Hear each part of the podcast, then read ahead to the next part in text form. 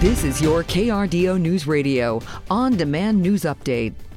The Rocky Mountain chapter of the NAACP demanding that charges against a black cut rancher couple will be dropped. The couple, of course, from Yoder, they say that they go that the 38 hours of new body camera video released this week by the El Paso County Sheriff's Office still does not tell both sides of the story. They also claim that the Sheriff's Office has been dismissive and discriminatory when it comes to responding to their calls for help. Portia Prescott, local president of the NAACP, says the newly released videos have also, in her words, been carefully curated to paint Nicole Mallory in a bad light. We, as Black women across America, always get um, stigmatized as angry Black woman because our voices have never been heard. So we're not like we can be docile about the things that we need or our protection or our safety.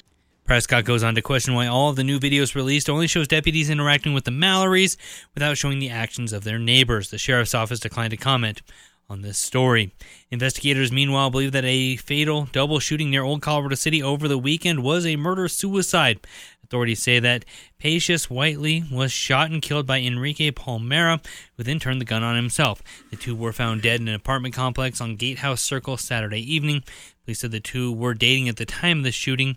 She leaves behind two daughters, six months old and three years old, whom she shared with Dominic Thane. She was a great person, always happy, always joyful every time she walked in the room. She brought people together. She lit up the room. Everybody that knows her knows she was a good person. We just want her back. We wish she, she would have came back before this all happened. Police say they are continuing to investigate this case, examining all of the available evidence. And police in Pueblo believe that a deadly shooting from the weekend was caught on camera. According to our news partners at the Pueblo Chieftain, investigators say the crime, which claimed the life of Joseph Vigil, was captured on security camera at the Sonic Drive-In on Santa Fe. There's even audio where police say you can hear someone tell Vigil, quote, you'd better run for your life.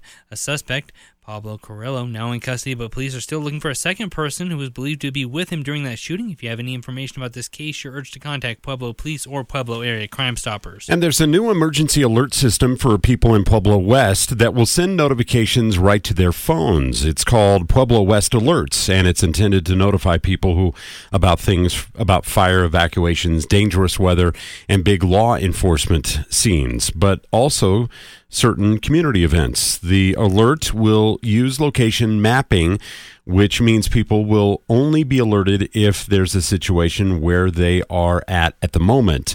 Anthony Sandstrom with the Metro Division hopes it will help residents be more aware of what's going on around them.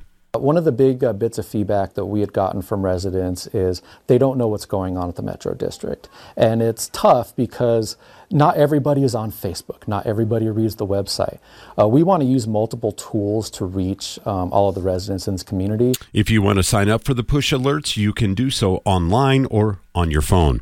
And finally, high egg prices are leading to a surge of people looking to buy chicks this spring. Amy Scudder lives in Ellicott in eastern El Paso County, where she's hatched about 100 chicks last year. But this year, her batch is even bigger in efforts to help fill a growing need. A lot of area farmers out here have been you know, starting to sell eggs and help out a little bit. That kind of got me an idea of maybe hatching a little bit more this year and seeing how well it goes. It's their first time selling out of chicks since the business opened 11 years ago. More sunshine and warmer temperatures here the next couple of days. This afternoon, we'll see highs topping out in the mid 50s for Colorado Springs, 61 in Pueblo. Partly cloudy and cold overnight. Friday morning, you're out the door with lows in the low 20s, but a nice warm up. Mid 60s for Colorado Springs Friday afternoon, upper 60s for the Pueblo area. Saturday will take us into the low and mid 60s for Colorado Springs and the low 70s for the Steel City. Then a cold front comes through, more of an easterly flow Saturday afternoon and evening and we'll see a chance for a few rain showers. This entire time, Friday through Saturday, we've got snow in the mountains along the Continental Divide, and there are winter weather advisories up. Cooler temperatures for the second half of the weekend coming up on Sunday will be about 20 degrees cooler with highs in the low to mid 50s. Cool temperatures back to work on Monday before a warming trend takes us back into the low and mid 60s with partly cloudy skies coming up on Tuesday. From the Storm Tracker 13 Weather Center, I'm meteorologist Chris Larson for KRDO News Radio. Get news, traffic, weather live on KRDO's Morning News weekday mornings from 5 to 9. KRDO's Afternoon News weekday afternoons from 4 to 7. On KRDO News Radio or anytime at krdo.com.